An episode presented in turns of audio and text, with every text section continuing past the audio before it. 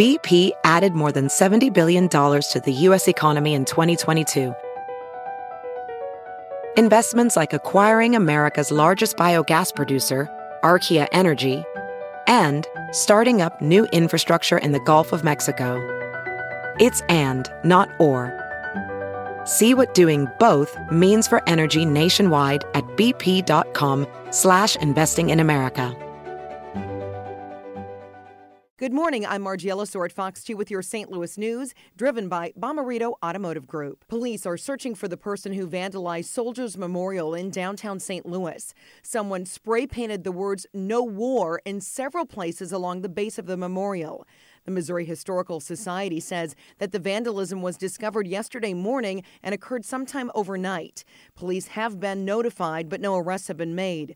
This vandalization comes just days after the White House airstrike in Baghdad that killed one of Iran's top military generals. One person was seriously hurt in an early morning accident in St. Charles County. Around 1:15 this morning, the driver of an SUV drove off Blasey Station Road at Church Road. The driver, a man in his early 30s, was ejected. He was airlifted to a local hospital with life-threatening injuries. From the Fox 2 Weather Department, temperatures will warm from the low 30s this morning up to near 50 this afternoon.